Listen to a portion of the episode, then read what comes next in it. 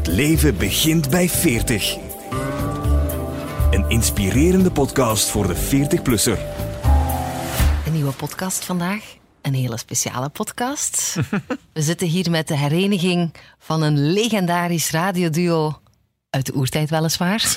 Goedemiddag, dag Erwin Dekkers en Sven Dornelis. Is het goed dat ik hier blijf of uh, willen jullie wat onder elkaar babbelen? Dat mag ook. het is beter dat je blijft, denk ik.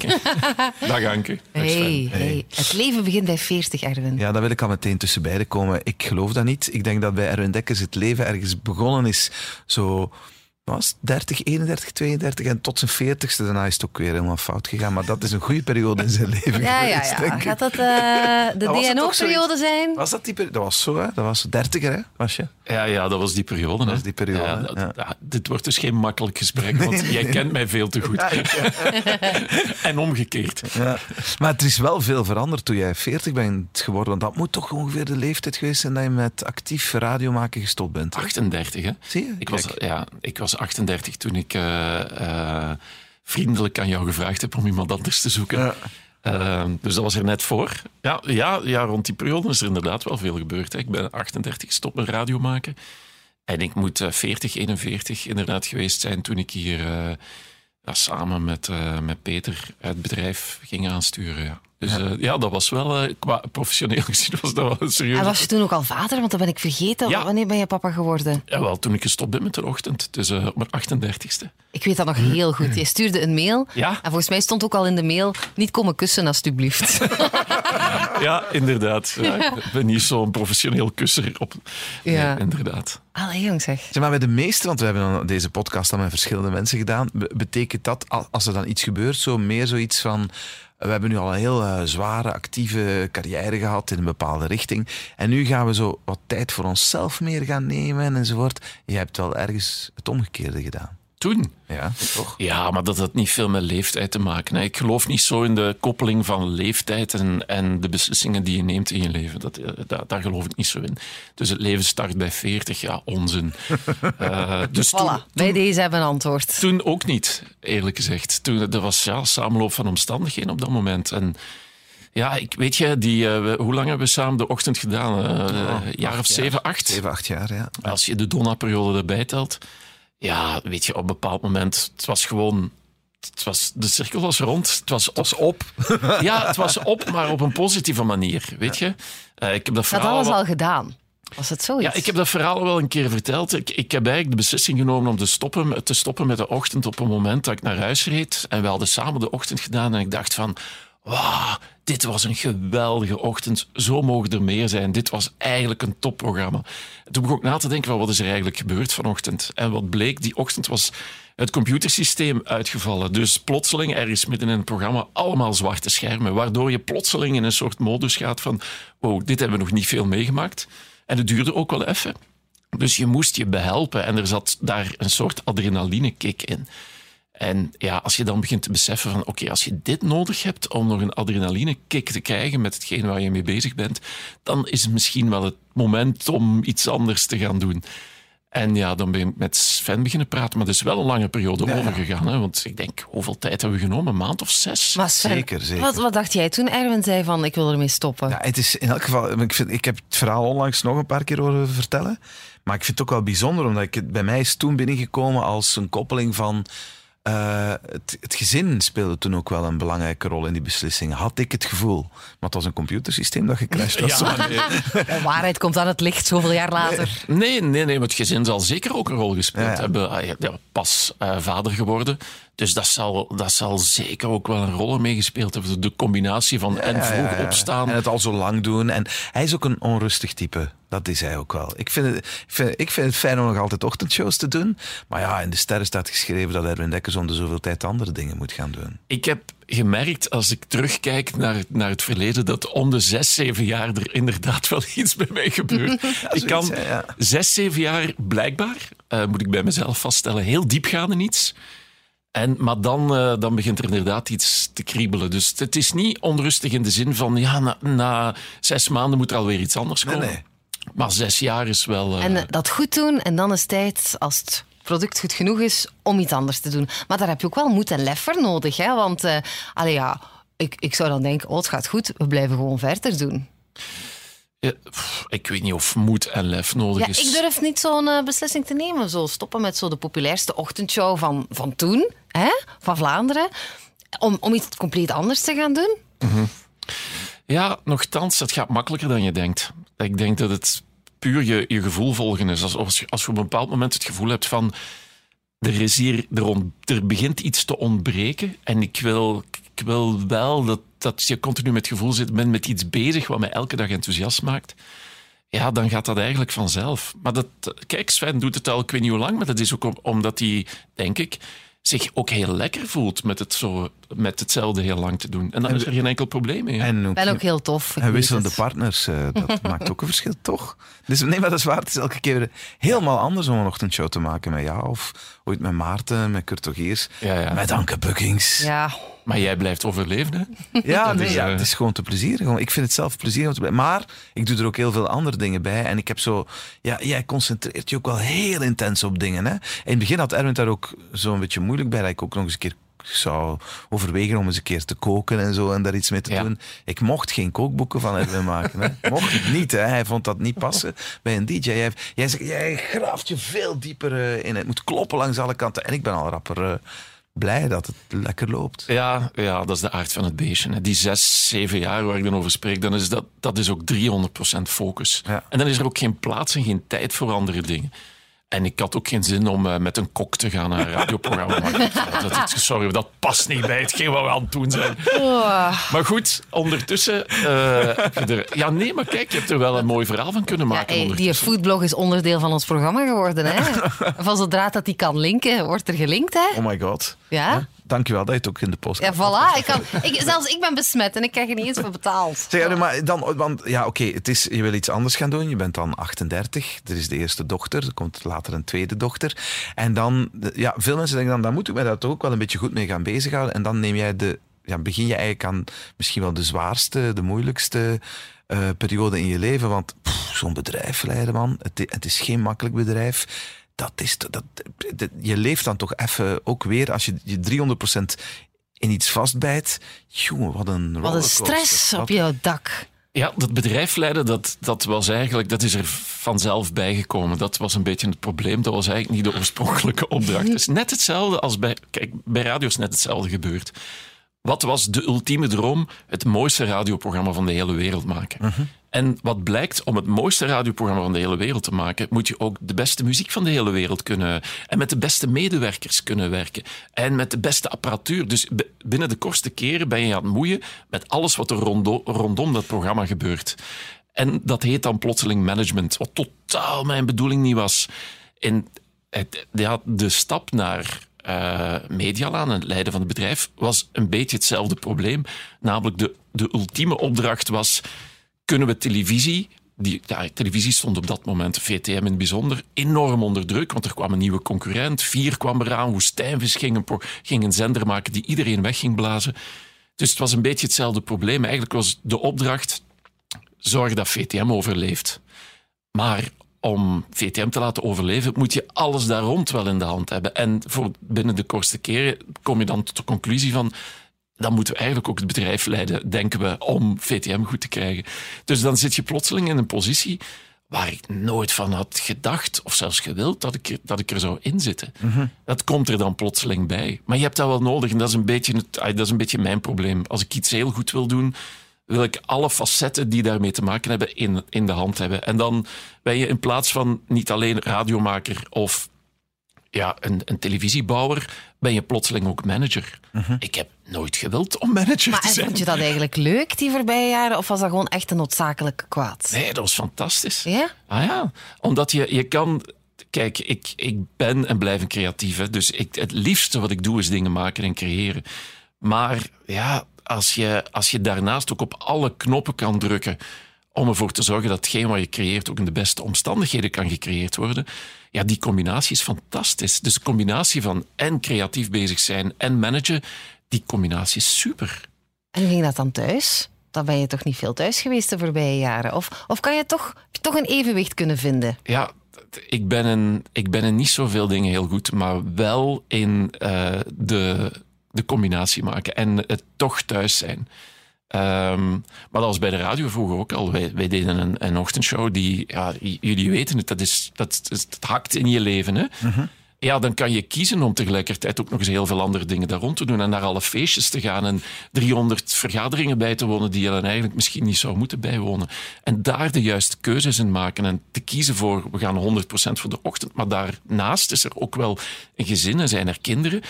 En eh, dat af te blokken en af te zetten om er voor hen te zijn. Ja, dat is heel moeilijk, maar dat kan wel. Dat kan echt. Er- Erwin heeft eh, een voordeel. Sommige mensen zouden zeggen, hij is een asociale mens. ja, ja, en dat vind, ik, eh, een, dat vind ik een compliment. Ja. Het is gewoon een keuze maken voor- om sociaal te zijn met de mensen, mensen waar je sociaal mee wil Oh ja, maar zijn. ik ben toch ook zo Sven? Ik ga toch ook nergens naartoe? Ja, maar op een andere manier toch wel. het, het is zo erg bij Erwin. Nee, ja, nee, nee, het is bij jou ook erg, maar op een andere manier. Ja. Nee, nee, maar kijk, Erwin zegt zelf, het is een compliment. Ik bedoel, ehm, jij bent niet zo iemand die, die met, met duizenden mensen eh, gezellige dingen gaat doen en zeggen, die, die wil ik misschien Oh, ook nog wel eens erbij om nog eens wat te en netwerken en doen. zo. Ja, dat boeit je niet zo ontzettend. Hè? Je sluit je daarvoor af. En, Ja, professioneel gezien zeker. Ja. ja. Het- En ik denk dat jij ook iemand bent die, want, want dat is wel iets moeilijk. En ik denk dat dat in elke sector is, misschien in media nog iets meer. Dat, ja, je bent vrienden, maar soms moeten ook beslissingen genomen worden, moeilijke beslissingen naar elkaar toe. En ik heb het gevoel dat jij, dat zo, dat jij voor een groot stuk.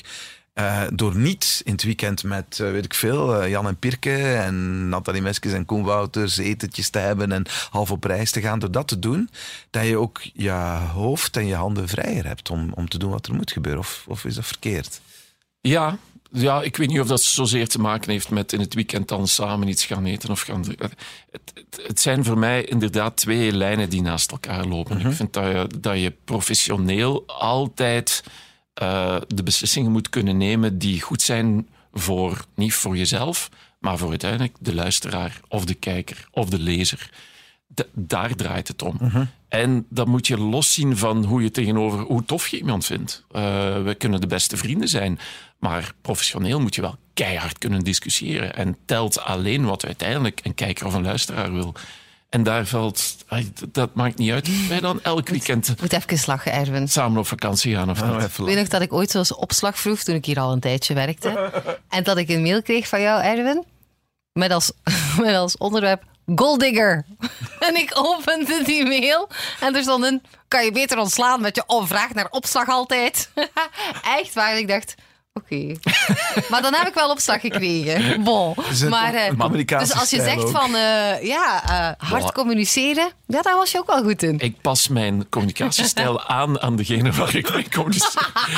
Jij hebt gewoon een, jij- dit is, jij hebt een heel specifieke manier. Als jij opslag vraagt, dan, dan, is, dat, dan is dat ook een speciale mail. Zo- Ja, dat is waar. Dan Dat- krijg je ook een mail zoals je van niemand anders een mail krijgt. Dat is ofwel heel recht toe, recht aan. En dan komt er ook zo... Zeg, Erwin, in plaats van over koetjes en kalfjes, eh, kalfjes te hebben, ik wil opslag en snel en meteen. En ik wil er ook nog een auto bij. Ja, Of twee dat, dat auto's. heb ik toen niet gekregen. Zeg maar, maar snap je dat do- doordat je, ehm, ja, we, noemen het, we komen even terug op asociaal, dat mensen soms wel eens zeggen, ja, die Er- Erwin Dekkers, we weten wel hoe hij professioneel in elkaar zit, maar we kennen die eigenlijk niet echt. Krijgen daar We weten- weinig hoogte we, van. We weten niet hoe die privé is. Zou dat een aangename zijn? Zou dat een Ja. vriend zijn op wie je kan rekenen? Zou die gezellig zijn? Zou die, eh, Ja. Hoe zit die in elkaar? Ja, ik, ik, eh, ik krijg die opmerking heel vaak. Dus eh, het zal ook zeker wel zo zijn. Ja, er zijn veel mensen die, die mij dat al gezegd hebben. En er zijn ook heel veel mensen die, weet je, die het heel irritant vinden dat ik, ik, ik spreek. Als er geen microfoon in de buurt is, spreek ik weinig. En dat, eh, dat is geen tactiek. Eh, Er zijn al mensen die mij gezegd hebben: ja, ik moest bij jou op sollicitatiegesprek komen. Het is zo irritant dat jij zoveel zwijgt. Je zegt niks. Dat moet zeker een strategie zijn. Maar dat is niet zo. Dat is geen strategie. Ik, ik heb gewoon de dan behoefte om te luisteren. En als ik niks zinnigs te vertellen heb, dan zwijg ik gewoon. Weet je, dan eh, laat, laat de persoon in kwestie dan maar vertellen. Maar dat blijkt, dat blijkt heel intimiderend over te komen en blijkt ook heel vervelend te zijn. Dus ik, ik leer bij, ik probeer daarop te letten. Maar ben je dan thuis aan de ontbijttafel ook zo? Dat Martien het gesprek moet voeren? Of de dochters? Eh, sowieso, als je met drie vrouwen in huis moet je aan een plekje Vallen vinden. geen stilte. Nee, moet je aan een plekje vinden om iets te kunnen zeggen. dus dat valt eigenlijk wel best mee. Maar ik kan me dat nog super goed herinneren. Toen wij ochtendshows samen deden, dan belden we ook heel vaak zo in de auto om nog wat dingen af, af te checken. En dan zei ik, ja, zouden we dat niet doen? Of, eh,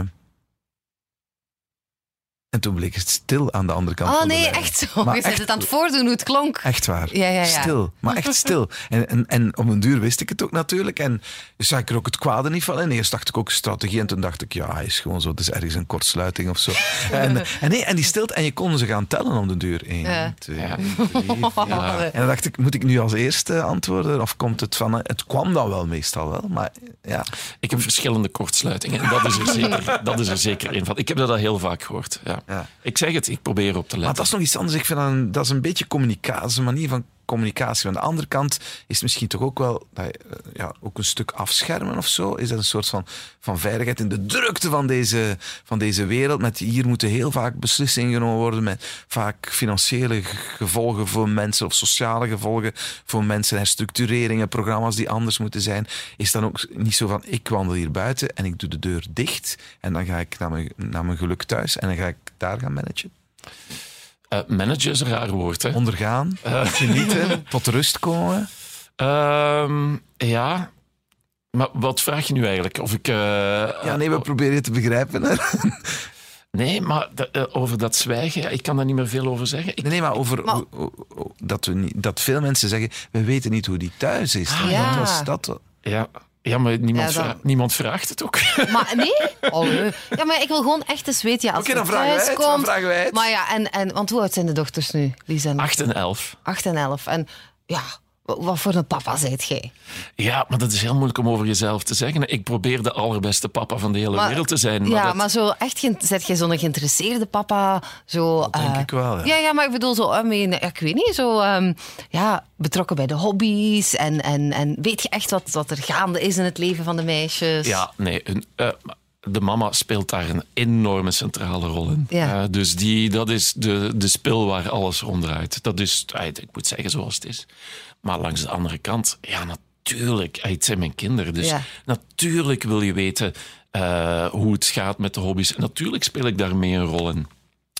Eh, en natuurlijk ben ik de geïnteresseerde papa. Maar nogmaals, ik vind het zo moeilijk om over jezelf te praten. maar- Ja, ik snap Dat het is- dat je ongemakkelijk wordt, hè? ja, de- ik vind dat... De rollen zijn eens omgedraaid. Ik, nee, maar ik praat niet graag over mezelf. Dat is gewoon, dat is gewoon een heel... Ja, dat is Oh, eigenlijk moet je nog een eens eh, een verborgen camera hè, ten Ik huis denk dat- dekkers installeren. Dat is de beste manier, ja. Maar, Ja. maar ik vrees dat ik dan achteraf helemaal maar, ga maar, ontslaan. Martien, maar Martien gaat die vraag toch ook vaak krijgen? Hè? Van, hoe is Erwin in het echt? Vroeger waarschijnlijk ook al. En wat zegt hij daar dan op? Nee, die krijgt hij. Die krijgt hij. Nee? nee dat denk ik niet. Dat Dat is alleen omdat, ja, wij zijn natuurlijk ja, Ja. onderdanen van jou geweest. Eh, Ja, ja, ja. Dat Maar is ik- nog anders, hè? Ja, maar ik denk dat dat een heel... Mijn buren zullen die vraag niet snel stellen, denk Ja, ik. ja. Dat denk ik dat dat niet zo snel eh, zal gebeuren. Ehm, maar ja, misschien ben ik iets te veel een andere mensen op het werk. En dat is, eh, maar dat is natuurlijk, dus Maar zoals je je, zegt, hè, hier zit je in professionele modus. En dat, ja, hier moet je natuurlijk professionele beslissingen nemen. En ik, ja, ik trek dat een beetje uit elkaar. Ik, ik heb je ook nog nooit opgejaagd gezien. Val jij niet op te jagen? Of ben je zo iemand die zo thuis alleen is... eh, zoals eh, een vuist tegen de muur geeft of zo. Hè? Zo van, uh, godverdomme. Of Nee. heb je het echt niks van... Ik blijf over het algemeen vrij rustig. Ja, Ja. inderdaad. Ik, ik vind ook dat het weinig zin heeft en ik, ik, om je op te jagen. Dat is iets wat in je hoofd gebeurt. En als je het in je hoofd kan controleren, dan gaat die emotie ook voor een stuk eh, sneller verdwijnen. Ja, ik zeg- Ja. Maar heb jij een cursus gevolgd of zo? Want dat, eh, Eh, goh, nee, dat is iets. Ja, dat leer je door de jaren heen. Dat zit al vanzelf een beetje in mij. En door de jaren heen, ja, ik lees heel veel. Of kijk, ik, dat begin je te merken aan dingen die je leest van, ah ja, oké, dit, dit, dit doe ik ook. Of zo zit ik ook in elkaar. En dan begin je de theorie na de praktijk te zien. Eh, ik hou heel erg van de leer van de Stoïcijnen. En dat zal je wel niet verbazen. Alleen wordt die leer heel erg verkeerd begrepen. Want dat wordt heel erg gelezen als gevoelloos of, eh, of zonder gevoel. Wat totaal niet klopt. Ah, dat, is, eh, dat is totaal Wat kunnen de stoïcijnen ons dan leren? Ja, dat wil ik ook weten. Als er zo Goh. een vroeger een beslissing viel in het bedrijf en je dacht van, oh, hoe gaan we hieruit geraken? Wat zeg je dan tegen jezelf van, Blijf mag je niet, ik moet hier kalm blijven? Ga, ga je zo ver in deze podcast Ja? dat de Ja. Ja, want dat, heel veel mensen gaan willen... Wat is het geheim? Het geheim. Ja, maar dat is geen geheim. Dat, is een ge- dat, is een, dat, dat bestaat al 2000 jaar. Ja, maar ja, Nee, maar dat is, dat is Je hebt de cursus gewoon gevolgd. jij hebt het boek, je hebt het boek gelezen, ik wou net zeggen. Ik heb het nooit gelezen. Weet je wat ik zo fantastisch vind? De, de, de, de mensen over wie het gaat, die leefden 2000 jaar geleden. Het gaat over Seneca, Marcus Aurelius, Epictetus. En die hebben 2000 jaar geleden dingen neergeschreven dat als je ze vandaag leest, die hadden exact dezelfde problemen als wij. Maar exact dezelfde innerlijke problemen. En weet je, dat is niet samen te vatten in, in, eh, een half uurtje. Maar ah, de rode draad is dat je nou, eigenlijk als mens het onderscheid moet maken. En nu ga ik heel erg, erg kort door de bocht. Hè, eh, tussen de dingen die er met je gebeuren die je in de hand hebt. En de dingen die er met je gebeuren die je niet in de hand hebt. Dat is, dat is eigenlijk de basis. Als je daar al het onderscheid in kan maken, dan ben je al heel ver. De dingen die je niet in de hand hebt, die moet je eh, proberen, dan moet je ook proberen ze, ze naast je neer te leggen.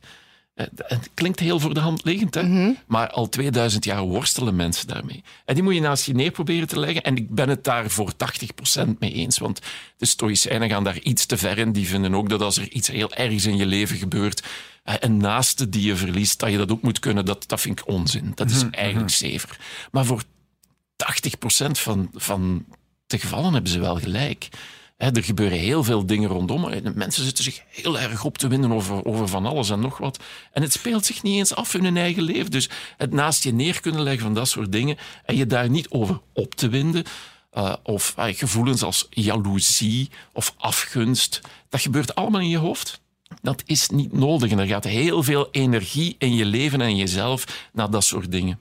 En aan de andere kant zijn er de dingen die je wel in de hand hebt, die rondom je gebeuren, die je wel in de hand hebt.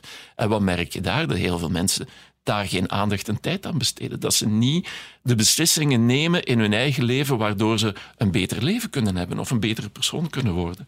En al het onderscheid maken tussen die twee dingen, dat, zou, dat maakt al een wereld van verschil.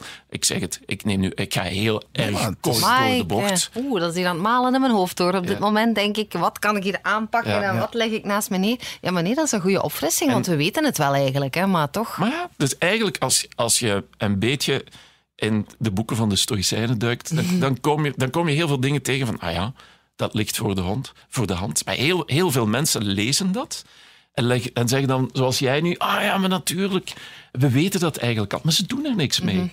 Terwijl je er eigenlijk heel veel mee kan doen. En het is gewoon fantastisch om daarover te lezen.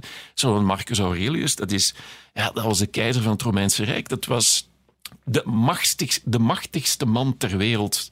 Die kon alles doen wat hij wou. Die kon alles beslissen wat hij wou. En heel veel van de, heel veel van de Romeinse keizers hebben, ze, hebben daar ook eh, grandioos misbruik van gemaakt. Hè. Dat waren varkens. Hè.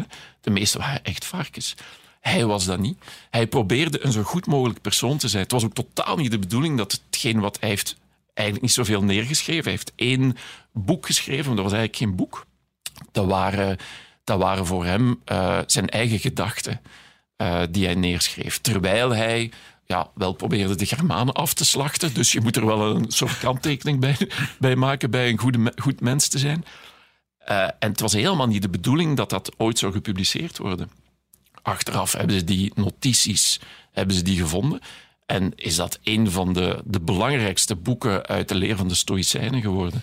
Maar dat is, dat is wel fantastisch als je ziet hoe die mens na een veldslag neerschrijft van hoe moet ik hiermee omgaan? Hoe moet ik ermee omgaan dat, dat ik een goed persoon kan zijn eh, in het leven dat ik vandaag heb?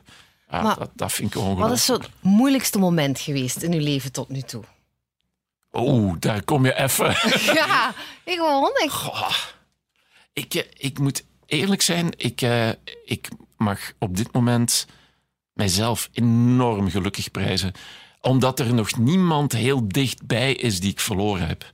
En ik denk dat dat, dat zijn de moeilijkste momenten. Ehm ja, het, het, het verliet mijn schoonouders. Die zijn, eh, die zijn overleden. Dat, dat, vind ik, dat zijn de mensen tot nu toe die het dichtste bij mij waren en die ik verloren heb. En dat vind ik de moeilijkste momenten. ik, ik, ik heb niet zo snel een moeilijk moment als het over professionele keuzes gemaakt gaat of er gebeurt is iets in je leven dat materieel is. Ik denk dat mensen verliezen, dat is het moeilijkste dat er is, denk ik. Want hoe stoïcijns was Erwin Dekkers bezig een paar maanden geleden toen hij besliste: uh, ik ga nu naar de 50 toe en dat de leeftijd er weer niks mee te maken heeft. Want uh, dat zei je eerder al: 40, 50, maakt niet uit. Dat hij zei: Ja, ik ben hier nu, ik leid dit bedrijf nu. Uh, en ik ga daar toch mee stoppen. Ik ga, ik ga na al die jaren, bijna 20 jaar geleden zijn we hier samengekomen. Ja, 19 jaar. heb je gezegd van, het is mooi geweest, ik ga iets anders gaan doen. Moest je iets naast je neerleggen? Uh, ik, ik, uh, de, het moeilijkste in die beslissing waren uh, de mensen, opnieuw. je hebt hier 19 jaar gewerkt. Je hebt met heel veel mensen een bepaalde band opgebouwd. Je hebt met heel veel mensen samengewerkt. En dat was iets wat ik echt niet wou verliezen. En daar heb ik over zitten piekeren van hoe kan ik, hoe kan ik dat oplossen? Maar door, ja, het, uh, ja, door de regie zelf in handen te nemen en, en hier op te stappen op een manier dat je zelf wilt. Uh, mm -hmm. Dat je zelf denkt van kijk, dit is voor mij het ideale scenario. Hoe kan ik daar geraken? Uh, en dat zo goed mogelijk proberen te benaderen. Ja, dat heeft ervoor gezorgd dat, dat ik dat eigenlijk gebypast hebt. Want ik, ik zit hier wel. Ik ben hier vandaag om met mensen te zijn, met Mhm. mensen te werken. Op een manier zoals ik het zelf graag wil. Dus dat was voor mij de grootste hobbel om te nemen. Mhm. Al de rest is materieel. Uh, en dat, ja, dat, dat is. Dat wat, is... was de, uh, wat was de aanleiding, Erwin? Waarom zeg jij? Was het weer hetzelfde? Zeven jaar, je hebt zeven jaar radio gedaan. Je, zeven, je, bent, ja, je vertelde zelf over die zes, zeven jaar dat, dat het dan een beetje op is, dat je iets anders wil gaan doen. Was dat het ook deze keer opnieuw?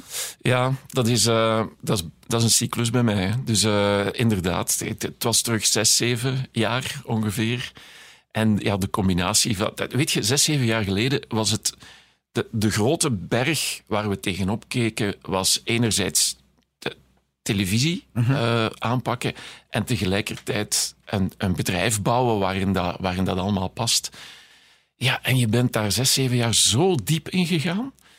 Uh, maar het was afgerond. En dan kijk je terug en denk je, oké, okay, het is goed geweest. Mhm. Het, was, het was leuk, het was fijn. Heel veel fouten gemaakt, maar heel veel eruit geleerd. Langs de andere kant ook een aantal dingen kunnen realiseren.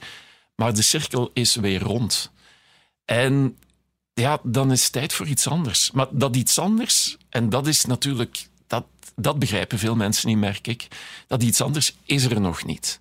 En je voelt dat heel veel mensen behoefte hebben om, ah, je, je stopt hiermee, wat ga je dan doen? En als je dan uitlegt van, ja, dat is nog niet 100% duidelijk, ja, dan worden mensen heel zenuwachtig van. Bij de ochtend was het net hetzelfde.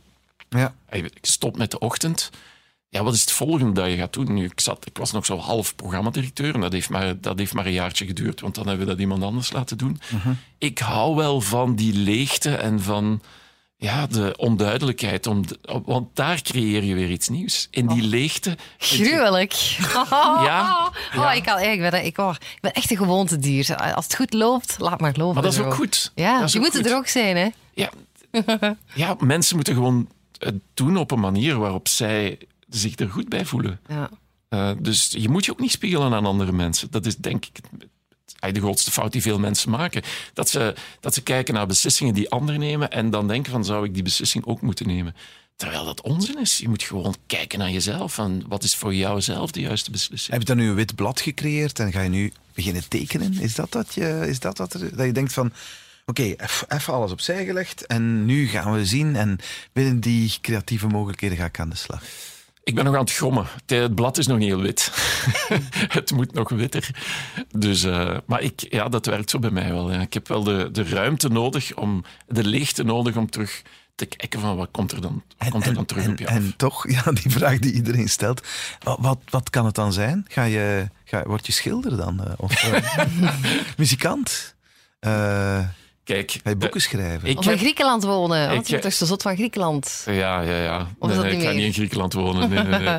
Ja, het- er zijn een paar dingen die voor mij wel vaststaan. En Maar ze zijn te fluffy voor iedereen, weet je. Er zijn een drietal dingen waar ik van denk... eh, Eén, het terug in de hand hebben van mijn agenda. Je kan je niet voorstellen wat, wat voor een bevrijding dat is. Snap ik. het- De jaren bij radio... Ja, jullie weten dat. Jullie agenda wordt voor het grootste deel gedomineerd door een medium dat radio heet. En dat altijd live is en nu met online ook, ah, je, bent, je bent altijd bezig.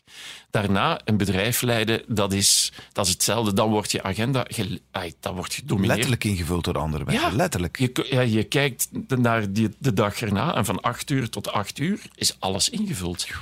Dus dat is voor mij stap één. Terug mijn agenda is helemaal zelf kunnen invullen. Het tweede is, ik wil terug veel meer terug met mensen mee zijn. Want ja, topmanagement in een bedrijf, dat is, dat is dat, dat, dat, is, eh, dat, heeft één groot nadeel. Je hebt een soort van tunnelvisie nodig om, om beslissingen te kunnen nemen. Je merkt dat aan, aan mensen die uh, hoog in de boom zitten.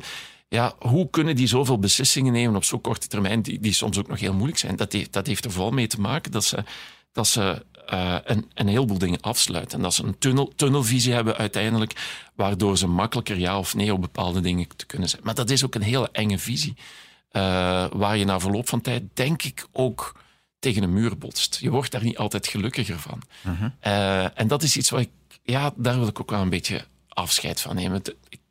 Je, je vergeet de mensen dan soms. En dat is niet goed. Ik wil terug dichter bij mensen staan en weer meer met mensen bezig zijn. Dat kan heel klein zijn. Het kan zijn dat je, dat je hier uh, straks ga ik hier met een paar jong gasten rond de tafel zitten die een, een nieuw programma gestart zijn en die gewoon eens willen horen van uh, hoe kijk je daarnaar? En hen motiveren en inspireren om straks, als ze op antenne gaan, hun programma terug beter te maken. Ja, dat, is, dat geeft soms veel meer voldoening dan een beslissing te nemen waardoor een bedrijf helemaal links of rechts gaat. Uh -huh. Dus dat, dat, dat is belangrijk. En ja, het laatste is die leegte creëren, waardoor, waardoor je terug de blik openzet voor nieuwe opportuniteiten. Je zei het daar straks, ja, ik, ik, ik doe dingen die zes, zeven jaar duren. Maar dat is dan met 300% focus, waar -huh. jij tien dingen tegelijkertijd kan doen, Sven. -huh. Ja, is dat bij mij niet mogelijk. Ik doe één ding en dat is dan tegen 300 per uur. Maar dan is er, oh, er is ook geen plek voor andere dingen. Als er eens een keer iemand belde of uh, een ballonnetje opliet van hey, zou het niet leuk zijn om dit of dat project te doen, dit, dat was sowieso afgesloten. Uh, en dat is nu niet meer. Nu gaan die deurtjes langzaam terug open. En dat is, dat is zo verrijkend. Dat is zo leuk. Is dat raar? Nee, het is niet raar. Zien jullie naar elkaar kijken? Ik zat, nee, nee, ik zat, ik zat, Wat betekent ik dat? zat te wachten op het woord coachen, want dat werd gebruikt uh, bij je afscheid hier, coachen. En Ja. nee, maar het, het is geen toeval, want dan komen we wel terug bij het leven begint bij 40 toch. Hoeveel, en ik, en ik, ik, ik durf wel eens lacherig over te doen, maar als je dan praat met heel veel mensen die we te gast hebben gehad, die zijn allemaal dan wel weer coach geworden op een bepaald moment in, in hun carrière. En dat, is, dat lijkt een gemakkelijkheidsoplossing, maar ze, ze vertellen ook allemaal zinnige dingen. Ze hebben ook Ja, dat doe je bakken ervaring, hè? Is dat daardoor? Ga, ik, En ga je dat doen? Coachen? Ja, dat, ik vind coachen zo... ik vind, eh, vertel het niet verder, maar zo'n stom woord. En dat zat, eh, ja, dat, dat, dat zat in mee. het persbericht. Ja, ik weet het. Oei, Ja, daar had je het niet al- kunnen Ik nalezen? had geen Ja, controle wel. meer daarover. Nee, maar mensen, eh, toen we, kijk, je moet dan zoiets communiceren. Ja, ja. En dan hebben En, mensen en dan nood. schrijft de persdienst dit en dan moet jij zeggen, is Nee, het goed of niet goed? Nee, maar ze hebben nood aan, maar wat ga je dan wel doen? En op welke manier ben je nog betrokken bij het bedrijf? En ja, dat coachen, ja, dat is. Ik, ik doe al, al, al 19 jaar praat ik met mensen om ervoor te zorgen dat ze op een, op een andere manier of op een betere manier dingen kunnen doen die zij kunnen doen. En praten die mensen met mij, zodat dat met mij ook gebeurt. Het, dat, is een, dat gaat in twee richtingen. Dus sowieso de volgende 19 jaar gaat dat ook blijven gebeuren. Dus ze hadden ergens iets nodig om in een persbericht te zetten, eh, waardoor iedereen nu springt op, hij gaat coachen. Ik ga niet coachen. Ik, ik, dat is... Iedereen is tegenwoordig coach en niemand is tegelijkertijd coach. Dus dat is een beetje communicatie, communicatie bullshit. Ja.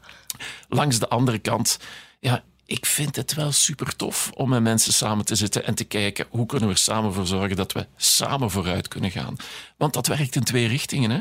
Ik heb echt niet de pretentie of ik nu eh 40, 50 of 60 zal zijn om het beter te weten dan iemand anders. Maar het is wel door ervaringen uit te delen, door samen fouten te maken, door samen over die fouten te praten, dat je stappen verder kan zetten en elkaar kan helpen. En dat vind ik wel superleuk om te doen. Maar helpen is leuk, maar je moet ook nog je boterham verdienen de komende jaren waarschijnlijk. Ja, ja. Of zij al binnen? Eh, ja, nee, die boterham verdienen zal er, dat, is, dat zal zeker nodig zijn. Maar kijk, dat, Ja, dat want is... wij, dat is wij, op- denk- wij denken allemaal, Erwin is al binnen. Die doet dat nu een beetje voor hobby, zo dat coachen. Allee, coachen tussen aanhalingstekens, hè. praten. Nee, ik ben niet binnen, maar ik, weet je, het is, een, het is anders als je de beslissing neemt op je 23ste eh, eh, dan op je 49ste. Tuurlijk. Op je 49ste heb je wel een soort van financiële buffer opgebouwd, waardoor je een tijdje verder kan. Wat rust geeft, waardoor je niet meteen eh, als een gek moet alle opdrachten aan te nemen die er, die er op je afkomen. Dus je hebt de luxe om keuzes te maken. En maar dat is, dat is niet oneindig. Allee, dat, is, dat is jammer genoeg niet oneindig. Dus na, na verloop De van kinderen tijd... moeten nog naar de unief kunnen, Ja, zegt. ja, maar absoluut. Maar de, dus, of ja, unief of, Of de dingen, hogeschool. Of iets anders. Of iets Eh, anders. Maar ze moeten wel in alle veiligheid de dingen kunnen doen die ze, die ze kunnen doen. En daar voel je je wel verantwoordelijk voor. Dus na verloop van tijd ja, gaat er terug wel een soort verdienmodel achter moeten zitten, Anke. Eh, ik ben niet binnen. Eh, Als het leven begon bij 40, je gaat naar de 50 toe. Ja, volgend jaar. Volgend jaar. Ehm, ja, dat, dan, dan, dan ben je aan het wandelen richting pensioen en ouder worden. Ben je Ja. daar bang voor om ouder te worden? Ik geloof niet in pensioen. Ik eh, ging net zeggen, volgens mij vindt Erwin pensioen ook een lelijk woord. Ja, ik vind, dat is een achterhaald concept. Hè. Eh, dat, dat, dat zal waarschijnlijk in de toekomst niet meer bestaan. En, het, en voor mij, dat past ook niet. Eh, dat betekent dat je tot een bepaalde leeftijd...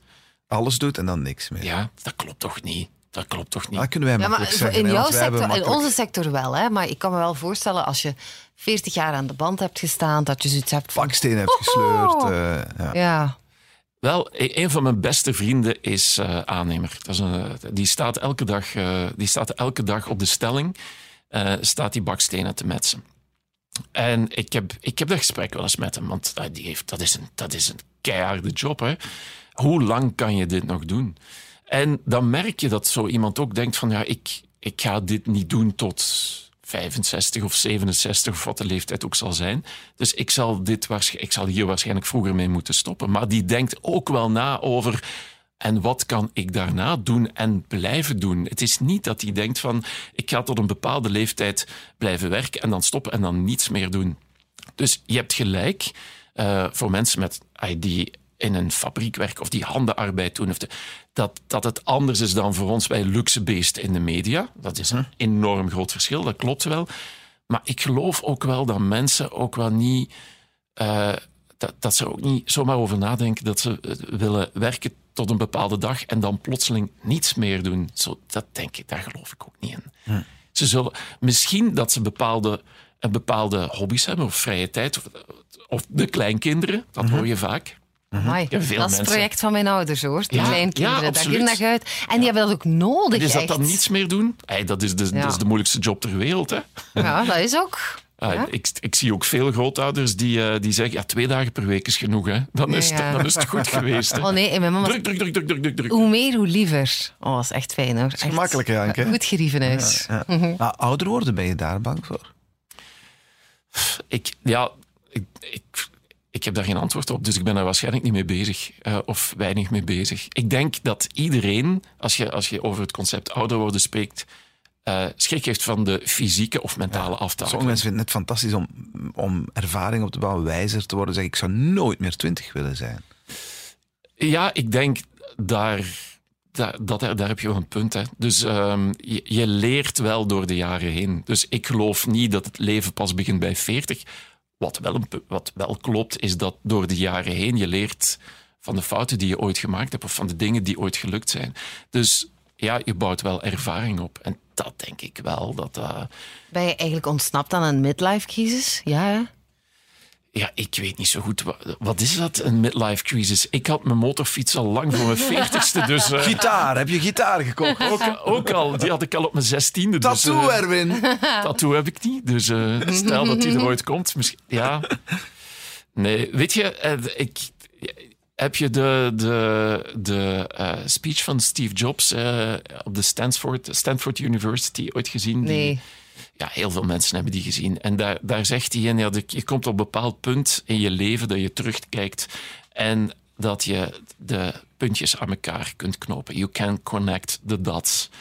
En je hebt heel veel dingen in je leven gedaan die je op buikgevoel gedaan hebt, waarvan je achteraf pas kan zien waarom je bepaalde dingen gedaan hebt. En dat is wel, dat is wel leuk aan ouder worden, dat je op een bepaalde leeftijd terugkijkt en dat je denkt van, ah, maar dat is toen gebeurd, dat is toen gebeurd, dat is toen gebeurd. Ik wist toen niet waarom dat gebeurd is. Maar achteraf, als je de eindjes aan elkaar knoopt, dan, dan begin je wel te zien van, het had, het had vaak wel een reden. Er was, je hebt dat wel vaak met een bepaalde instelling of met een bepaald gevoel gedaan. En achteraf komt dat allemaal samen. Dat denk ik wel. Dat is wel leuk aan ouder worden, vind ik. Wat zijn eh, je, je dromen voor de, komende, voor de komende tijd, korte en lange termijn? Ehm, ja, die zijn heel korte termijn eigenlijk. Ik heb, ik heb uh, hetgeen wat ik daar straks zei. Ik, ik hoop dat ik, uh, dat ik tot een, terug tot een wit blad kan komen. Mm -hmm. Dat ik er echt leeg kan gommen. Om dan te genieten van, van de vrijheid en van alles wat er open ligt. Ah, dat, dat is wel iets. Dat, dat is mijn eerstvolgende droom. Uh, de dromen komen vanzelf uiteindelijk. Maar wat, dus, wat doe je eigenlijk om te ontspannen, om jouw hoofd leeg te maken eigenlijk, Erwin? Ja, van het moment dat ik, uh, dat ik thuis ben, dan gebeurt dat vanzelf. Dat is echt, woppa. Ja. Sleutel in het slot, deur open en... Ja, je weet, ik woon daar, uh, ik woon daar ergens in het midden, aan het einde van Vlaanderen. Ben je daar al geweest eigenlijk, Sven? Ik... Uh... Wij, wij ja, je bent een vechtmaal geweest, hè? Vorige, in het vorige huis ben ik wel ja, geweest. Ja, maar in het dorp ben je geweest. Dorp? Ja, dus, ja, dus dat is... Ik krijg ook s'nachts nog wel eens door. Middle of nowhere. Als ik moet DJ'en in de buurt, ja. dan denk ik altijd, zou ik aanbellen. Maar ik als, ik daar, als ik het dorp binnenrijd, dan, dan valt er al heel veel weg. Dat is, dat is echt het moment dat Het is prachtig daar. Ja, het is een hele mooie streek. En ja, er is niks. Ik vind dat ook, ik vind dat ook tof, Erwin, dat je in Limburg bent blijven wonen. Ik heb, zo, ik heb het moeilijk met zo van die uitgeweken Limburgers. wacht even, wacht even. Oké. Okay. Ja, maar, ja, maar die dan tegen mij zeggen... Ah, je bent in Limburg gebleven, of wat? Die dan zo in Antwerpen of Brussel wonen. Die zeggen dat dan zo tegen mij van... Uh, ah, je woont in Hasselt. Oh, dat dorp. Ah, zo, zo beetje, dan denk ik... Oh, dan denk ik... Oh, je zit geen echte en Limburger. met Vechtmaal is het een grootstad, Hasselt. Ja, ik, ik weet nu niet. Ja, ik ben een heel trots Limburger, hè, maar ik denk dat het, hetzelfde plekje ergens anders ook wel oké okay zou zijn voor mij hoor. Het heeft zo niet. Uh, maar ja, de, de rust van de plek waar ik woon en de rust van de familie en je kinderen en de simpele dingen van het leven, daar kan ik wel enorm van genieten. Dan kom ik vanzelf tot rust. Ja. Oh. Oh. Zeg, en uh, nu we dan toch bijna moeten afsluiten, hoe voelt dat om zo? Uh, ik bedoel, in de radiostudio te zitten. ja. Kriebelt het? Kan jij de volgende uh, plaat aankondigen? Het, ja, de, ik, krijg die, ik krijg die vraag heel vaak. En zeker nu. Ja. En, ik, ik voel mij hier nog altijd heel, heel erg op mijn gemak, eerlijk gezegd. Het is heel raar. We hadden het daar straks over veel zwijgen. Als er een microfoon open staat, gaat er toch nog altijd een knopje om. Dat is heel gek. Ik voel mij in zo'n studio toch nog altijd heel erg als een vis in het water. Dus? Dat, heeft, dat, heeft, dat duurt, bij jonge mensen zie je dat, het duurt heel lang eer ze zich thuis voelen in een studio en zichzelf kunnen zijn. Dus, het, en toch kriebelt het niet. Het is niet zo dat ik... Uh, dat, dat er echt iets kriebelt om terug een radioprogramma te maken. Dat is, het zou bij mij voelen van ja, hetzelfde opnieuw doen. En ik zeg niet dat het nooit gaat gebeuren. Het kan best wel zijn op bepaald moment dat er een idee komt waardoor het voor mij toch wel weer anders voelt. Maar het is niet dat ik nu echt de drang heb van ik moet terug radio gaan maken. En plus, ja, weet je, radio maken tot daar aan toe. Dat heb ik altijd fantastisch gevonden. Het vertellen van verhalen en ja, de, de ervaring die je hebt, hoe je zo'n radioprogramma in elkaar steekt om die verhalen tot bij mensen te laten komen en hen te entertainen, dat is één ding. Dat is fantastisch. Maar alles wat er daarnaast bij komt kijken. Het feit dat je daarmee naar buiten komt en dat dat... Oh, het, dat, dat je over je kinderen moet praten en een foodblog moet Zenden beginnen. is naar mensen. Oh, je bent ook aan die sociale media ontsnapt, hè? Ja, dat, dat was er... Ja, daar ben ik net aan ontsnapt. En dat, dat zou niks voor mij zijn. En nu ook... Ik heb ook geen Facebook-account en dat soort dingen, weet je. Het, dat is, dat is allemaal niks voor mij. Dus dat is jammer dat, dat als ik een radioprogramma zou kunnen maken waar niemand naar zou kunnen luisteren, dat zou ideaal zijn. Dan heb je al dat gedoe daar rond niet. Uh, want ik ben nu eenmaal heel graag uh, op mezelf. Ik doe, uh, dit is al een stap te ver voor mij, eerlijk gezegd. Ik Ja? doe dit omdat Sylvie het mij gevraagd heeft. Omdat ik Sylvie een plezier wil doen, maar voor de rest... En als Sven het had gevraagd, Nee. had hij niet gezegd. Nee. nee. Eh, nee, sorry. Oh. We waren er net foto's aan het maken eh, voor deze podcast om die aan te kondigen. Ik voelde je vreed op je gemak staan. En op de koopte was het bijzonder dat heel veel collega's hier passeerden in de gang en allemaal keken. Dekkers en Cornelis. Ja, ja, ja, ja, ja. What's happening? We hebben deze foto. eh, Als je dit nu beluistert, deze podcast, dan heb je de foto ongetwijfeld zien passeren. En misschien zit er ook zoiets eh, bij sommige van de luisteraars. Dekkers en Cornelis. Ik denk soms, als luisteraars die er nu tegen jou misschien ook nog tegen mij nog wel eens over doen van amai, dat was radio. Ik denk, als ze dat terug zouden horen nu, dat ze ook iets zouden hebben van hmm, Dat zou op niks trekken. Nee, nee, maar, nee, maar dat, is, dat is radio van... eh, van 20 jaar geleden. Dat is echt veel te lang. 20 jaar geleden. Ik denk ook, moest je nu, moesten we nu beslissen, we maken, een, we maken samen opnieuw een programma. Het zou door de jaren heen, eh, door, de, door de jaren die er verstreken zijn, door de ervaring die je hebt opgebouwd, door de dingen die je hebt meegemaakt, een totaal ander programma zijn. Uiteraard. Daar ben ik echt 100% van overtuigd. En ja, en, maar ik, ik denk dat we nog niet aan de hielen zouden komen van de mensen die het op dit moment doen. eh. Eh, jij, jij en je, zou er Anke Buckings moeten bijnemen, want die laat ik niet meer los. Nee, maar jullie, allee, hetgeen wat jullie nu aan het doen zijn, dat is van vandaag. Eh, dat zou je Het is niet... echter, hè? Vroeger, allee, ik bedoel, eh, moet ik het zeggen, vroeger ja, werd er veel alsof gedaan. We konden het toch niet achterhalen. Hè? En, Ja. en, en veel meer theater, zal ik maar zeggen. Terwijl nu, ja, wij, wij- allee, ik ben echt Anke is daar constant. duizend keer uit. Jij wel, ja. Ja, maar ja, nee, maar, dat- ja, maar ja, hè? Is, eh, ja, dat is toch, het, moet toch, het moet toch echt zijn ook tegenwoordig, anders pikken de mensen het toch ook niet. ja. Nee, je hebt gelijk. Eh, ik, ik denk dat we met Dekkerson en, en Ornelis wel nog... Ik denk wel dat we dicht bij ons, onze echte zelf aanzaten, hoor.